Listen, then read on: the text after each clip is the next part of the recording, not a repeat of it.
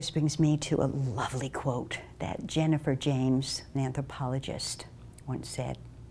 Tapestry is that body of assumptions, beliefs, customs, and practices that we accept as foundational. They define who we are. In this time of great change, the tapestry is being torn rapidly and everywhere. And we begin to fall apart, becoming anxious, losing belief in who we are. We look backward. We keep wanting what we used to know that felt comfortable. We become pessimistic about the present and the future because we can't envision a new tapestry. I love this quote because I know right now in Ontario there's lots of discussion about what numeracy is. Um, it's not just Ontario, it's all across Canada, right? And of course, we hit it in the States too. And there was a panic that we were not teaching children um, how to compute. Many parents thought there was only one way to compute. They wanted kids coming home with the drill sheets and the standard algorithms with pages and pages to practice. They had no idea what we were trying to do, so the critics were just fierce. We seem to have waded through that finally in the States, but now I know in Canada it's becoming a big issue. I think a lot of the reason it becomes such a big issue is that people don't deeply have an understanding of what we're trying to accomplish. And as we begin to tear the tapestry of the old and try to envision the new, we're asking teachers to actually teach math in a way that they themselves didn't even experience. So a great deal of professional development is required. It's absolutely critical that we, that we provide it because we need to move into the new century. And we need to prepare children for the growth of our countries to be able to move our countries forward. And if we constantly just go back to the old, wanting to reiterate the old, we are not going to be enabling our children to be successful in the future. I know in the press there's a big hubbub starting about which is more important, procedural or conceptual um, understanding. And I, you know, I just want to go on record as saying that this is not the question to be asking. This, this makes it sound as if there's a dichotomy. This is not a dichotomy. They're both important.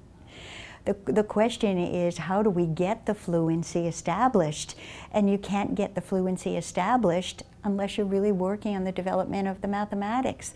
And you don't want to sacrifice the development of mathematics by teaching the procedures without the underpinnings, because then it, after the early grades, children will never take the advanced courses because they'll see no connection, and those are critical too. So this is not a dichotomy, both are absolutely critical. One more thing I want to say about this um, trajectory, this learning trajectory, before um, I go on, is that the trajectories that we have used in the past, that many of us as adults may have experienced, was the early part of the landscape where skip counting and repeated addition came in, and then we moved, we thought the next thing on the landscape was automatization of the basic facts. And then we said, okay, now when they have the basic facts automatic, we should go to the standard algorithm. That was our trajectory. We left out the whole foundation of the development of the mathematics. Look at this landscape. Look at all the stuff that would have been left out.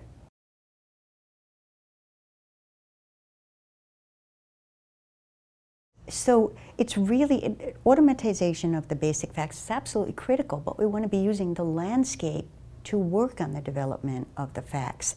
The fact that um, the repeated additions can be regrouped is a critical big idea for children. The fact that you can double. So for example, when you're looking at the basic facts, well, two times four is one children often learn early on.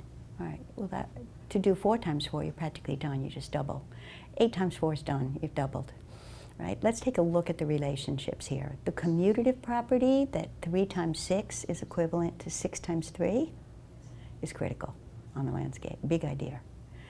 You know what? That leaves out almost half of the facts that we thought kids had to memorize with flashcards. Because every fact can be turned around.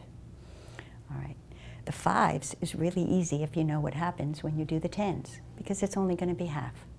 So if you know that you can think of 10 eights as the same thing as 8 tens. So therefore the 8 moves over to the tens column, right? All right, then 5 times is just half of it.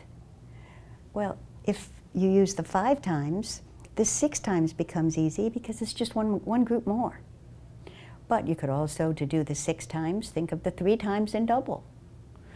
To do the nine times, it's one less than the ten times. Um, the relationships between the facts, that's the framework. That's what's critical in terms of development. Um, and so it, the facts get become automatic, but we want to ensure that we're building the foundation for algebra as we develop them. So it is not just about moving to skip counting and repeated addition and then going to flashcards and then going to the algorithm.